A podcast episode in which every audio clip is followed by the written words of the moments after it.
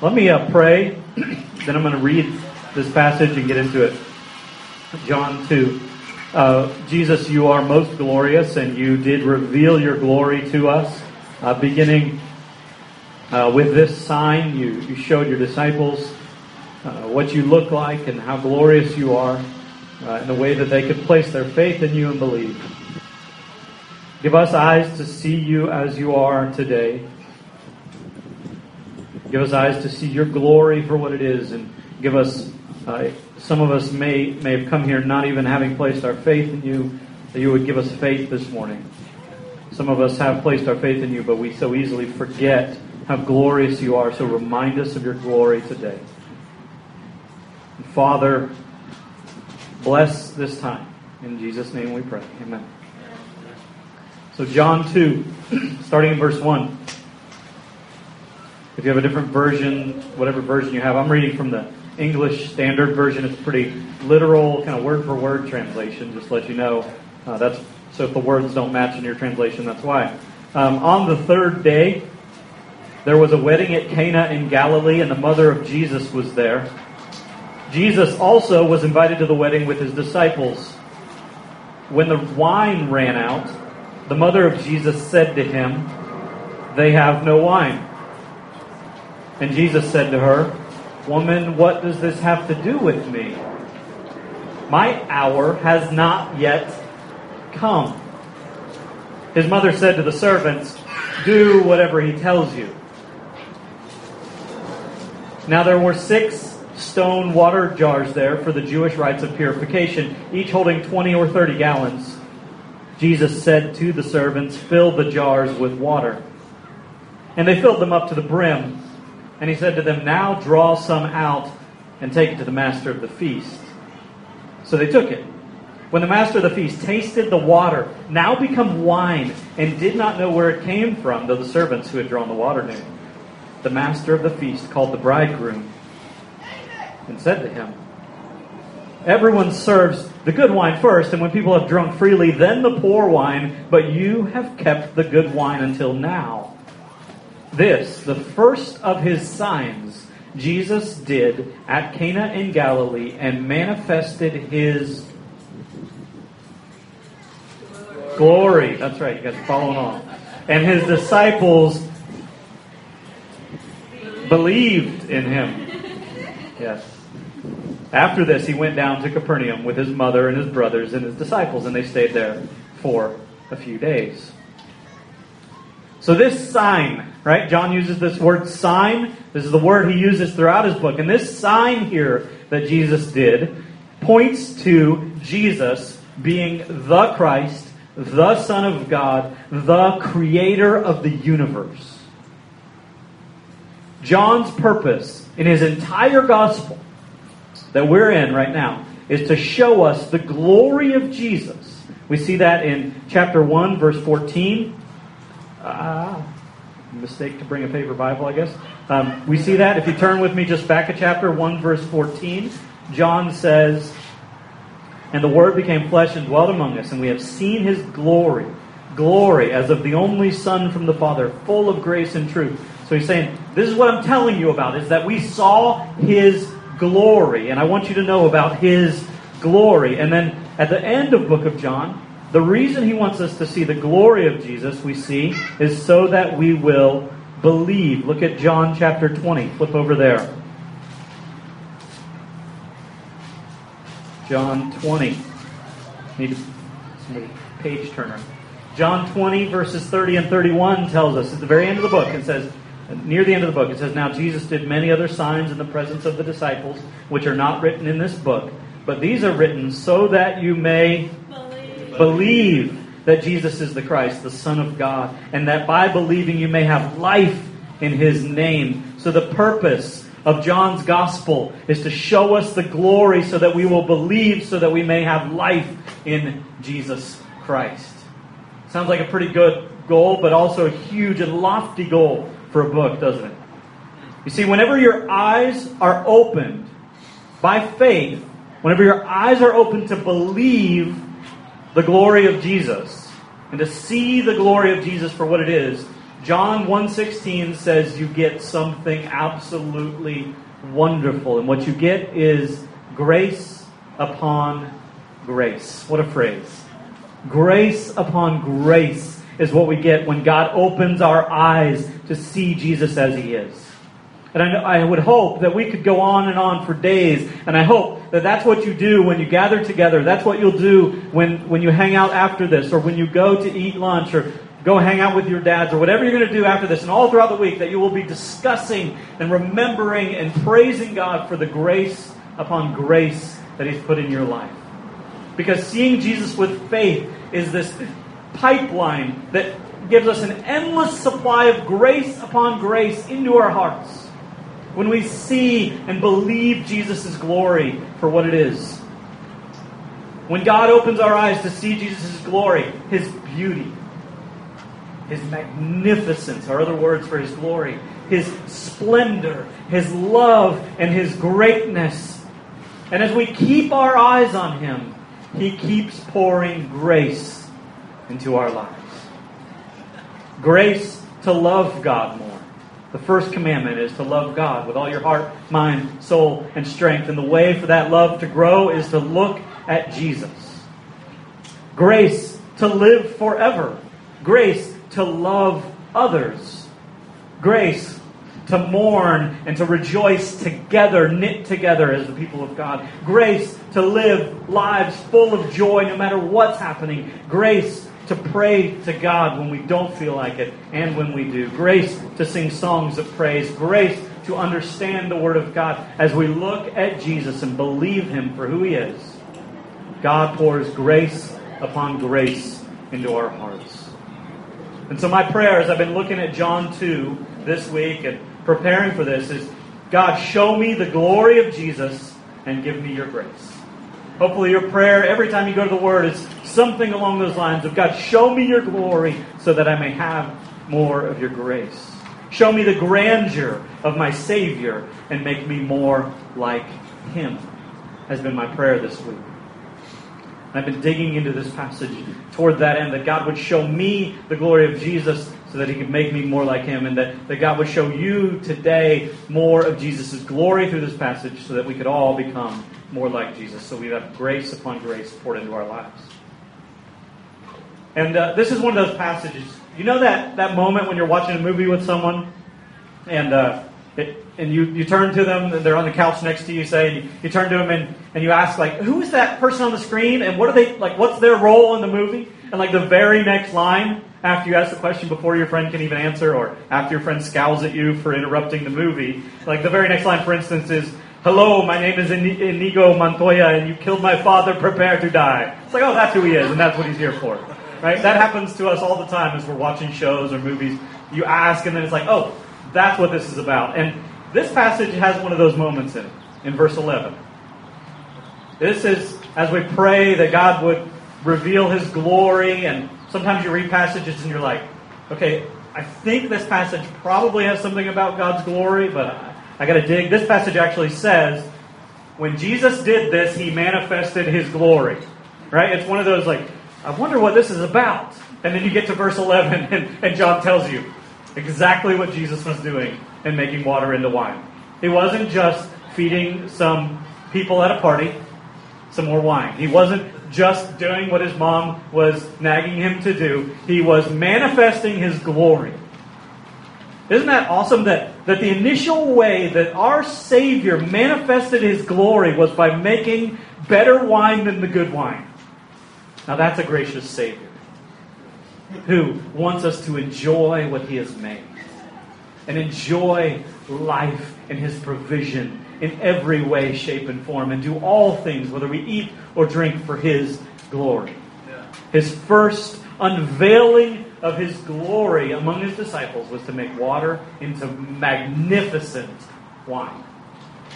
That's a good Savior. So, how? How did Jesus manifest his glory by doing that? Any ideas? How did Jesus manifest his glory in this passage? How do you see him manifesting his glory in this passage?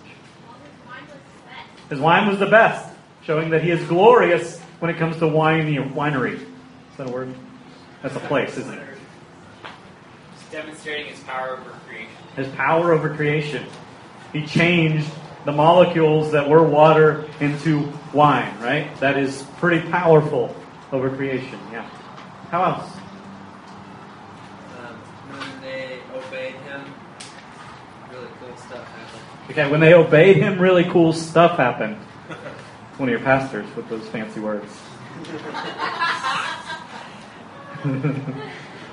yeah, when they obeyed him, it was amazing, right? Marco.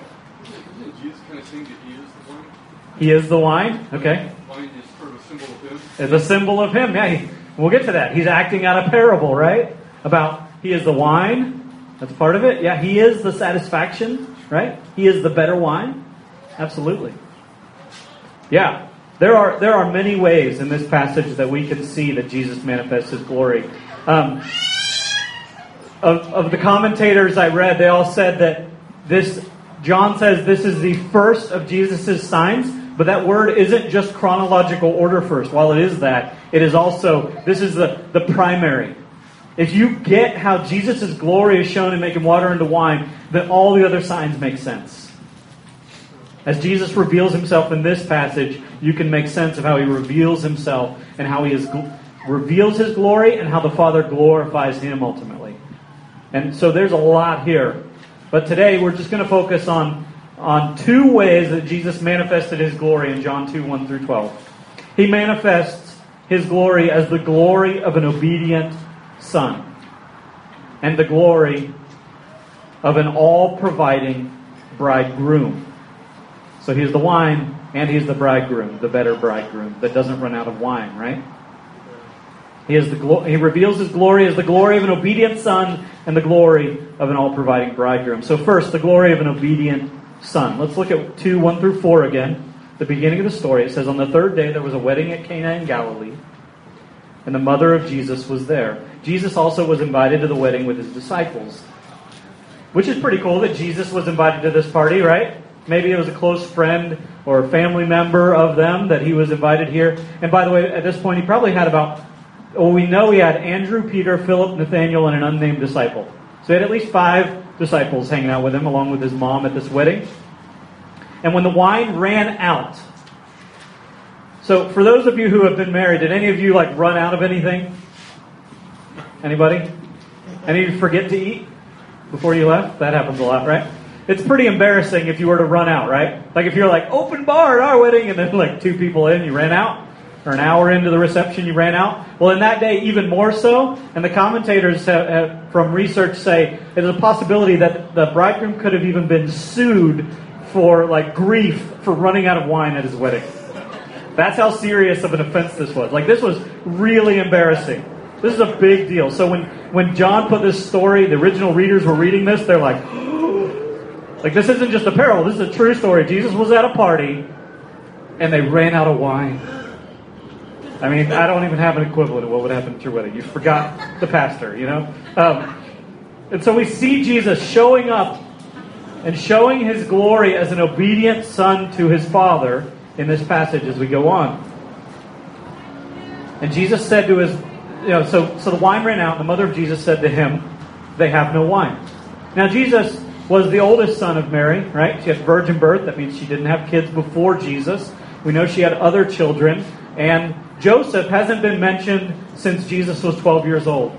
So many believe Mary may have been a widow by now, by this point, as Jesus was an adult. Um, but either way, she turns to her son, who's known as a carpenter. He's known as a hard worker that can provide for his family. And she just tells him they have no wine.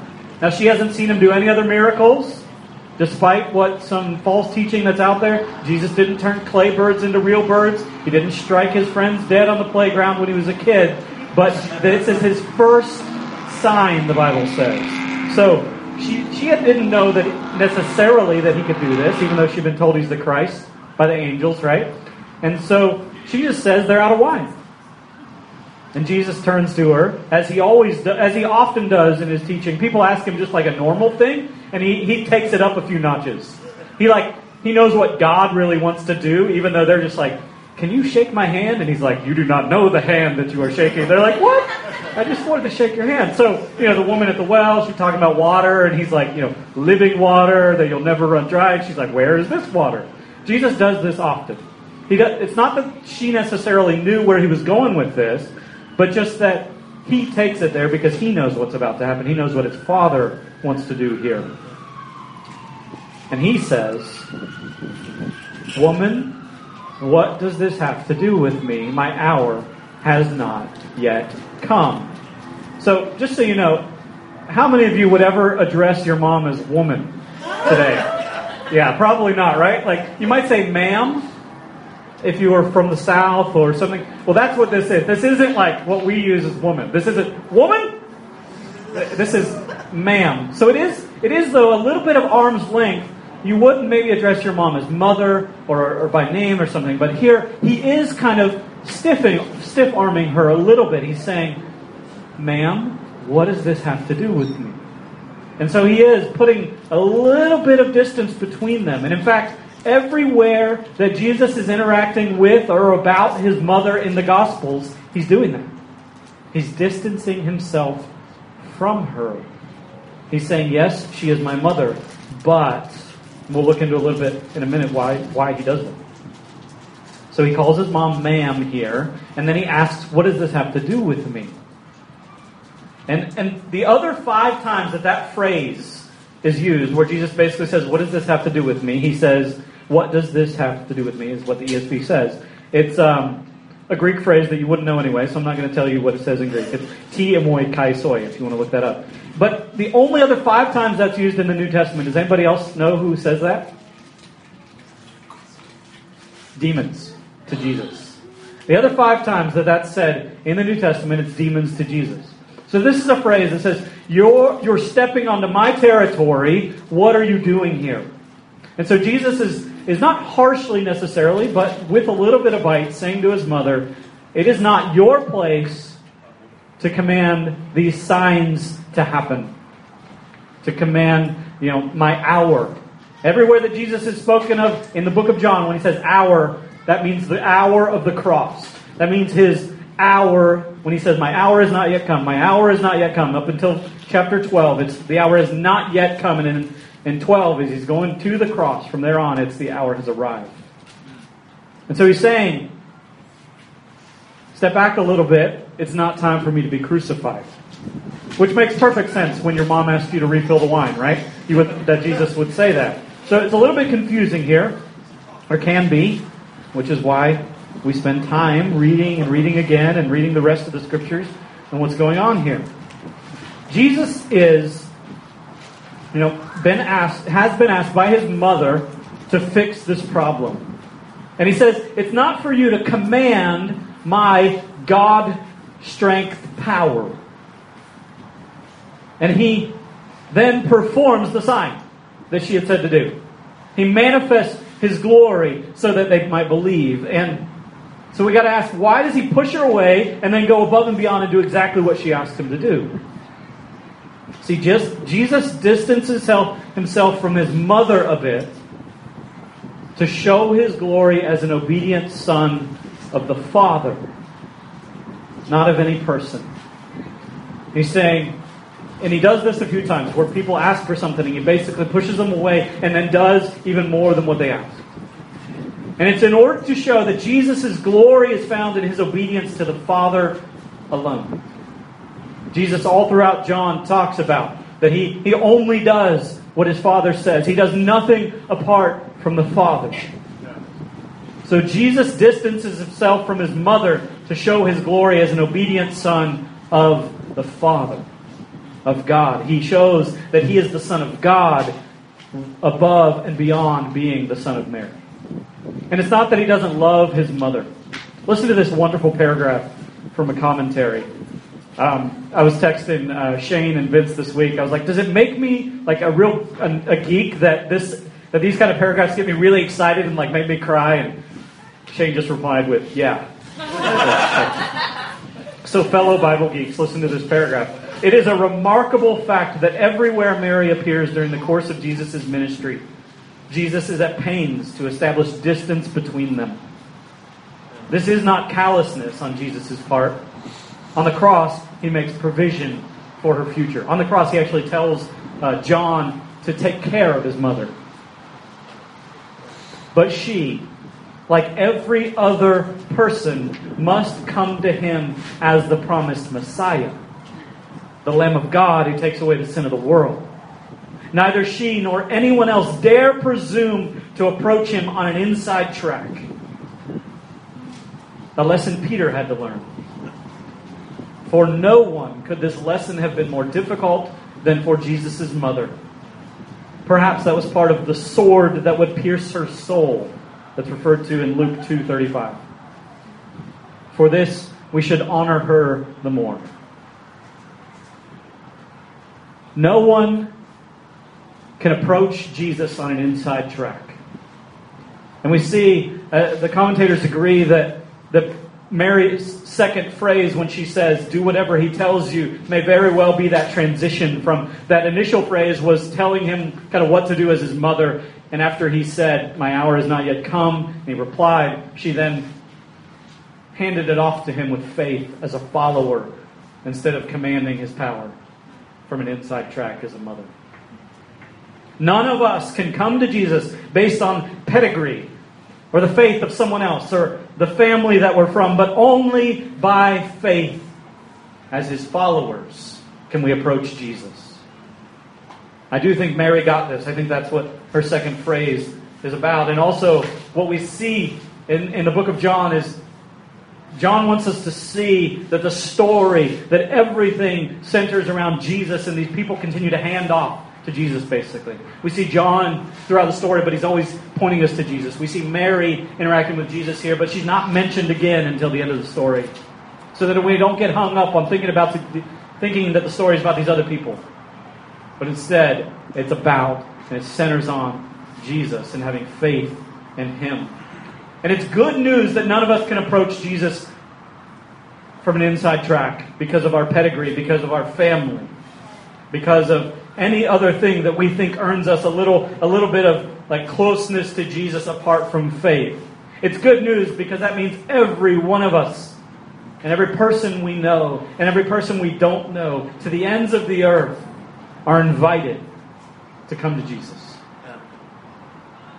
Despite the pedigree or lack thereof of your family, despite the history, despite the sins of our fathers, despite the religiosity of our fathers and our mothers, we are all invited to come to Jesus. Bring our baggage to Him and lay it at His feet, and He makes us His own. He makes us children of God as well by faith alone.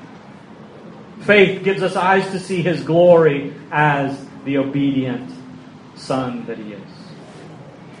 And when we come to the Father through the obedient Son, what do we get? We get a, a bridegroom who provides perfectly. And that's the, the other way that I'm going to close with is a bridegroom who provides perfectly is the other way that Jesus is revealing his glory in this story. Look at verse 9 and 10. It says, When the master of the feast tasted the water now become wine, and did not know where it came from, though the servants who had drawn the water knew, the master of the feast called the bridegroom and said to him, Everyone serves the good wine first, but when people have drunk freely the poor wine, and when people have drunk freely the poor wine, but you have cut the good wine until now. The bridegroom, again, at this wedding, failed miserably to provide for his guests. He didn't get enough wine. And again, he probably could have been sued for this. That's how serious it was. This is a serious misstep. And Jesus says, My hour is not yet come. And then he makes water into wine. And God says that's a way, John says that's a way that he's revealing his glory. Which will ultimately be, he'll ultimately be glorified on his hour. Throughout the first half of the book of John, Jesus is slowly revealing parts of his glory. And when he gets to the cross, it says that the Father glorifies him. So he says his hour has not yet come. And an hour is the cross. And so, to show that his hour is the cross, to show the hour when he will be most glorified, Jesus acts out a parable. Here is what he's doing. He is he's acting out a parable. He shows his glory as the all-providing bridegroom. He uncovers some of his cross bearing glory, his grace that he pours out in this parable. Jesus did not let the wine run out. Jesus did not let the wine run out. And in, in fact, some who've studied the language in this and the way it's talked about here, they think that this kind of blew my mind, but you know, we read this story, and as you're just reading along, it's like, okay, fill these big jars with wine, right? And they, they scooped it out of there. But it may have been the language because the draw out is like drawing out from the well to put in the jars. It may have been that he actually said, fill up the jars with water, keep them there, and now the source of water has become wine, an endless source of wine. Either way, that's what Jesus does for us. Is there's an endless source of his grace. The source that will never run out. The all providing bridegroom pours out for us 200 proof, undiluted grace upon grace. Absolute pure grace. The wine we all need is the grace of Jesus that comes through his blood. John 6, look at that with me talks about his blood.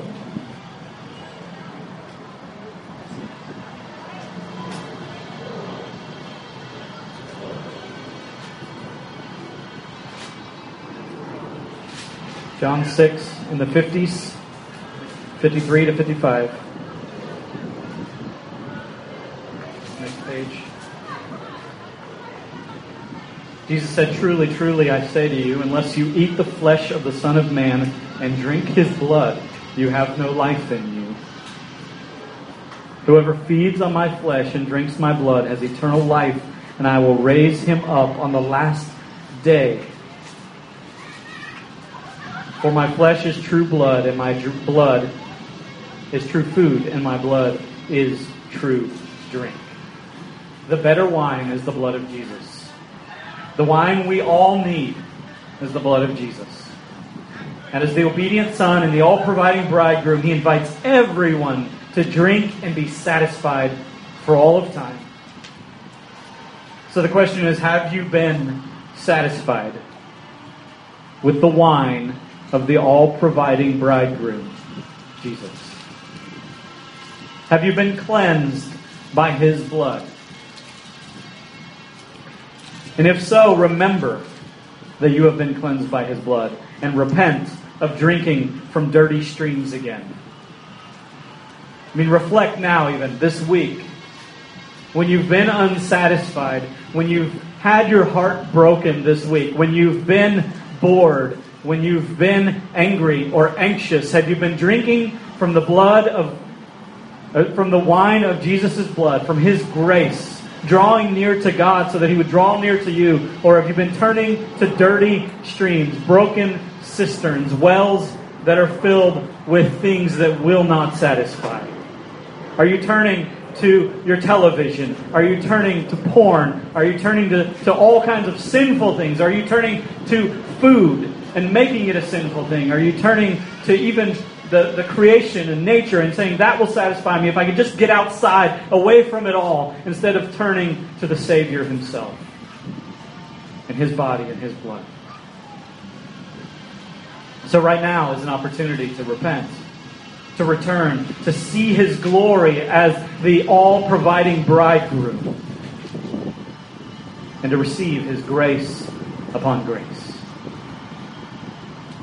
You know what we need when we've taken advantage of Jesus' grace? It's not some law, it's more grace.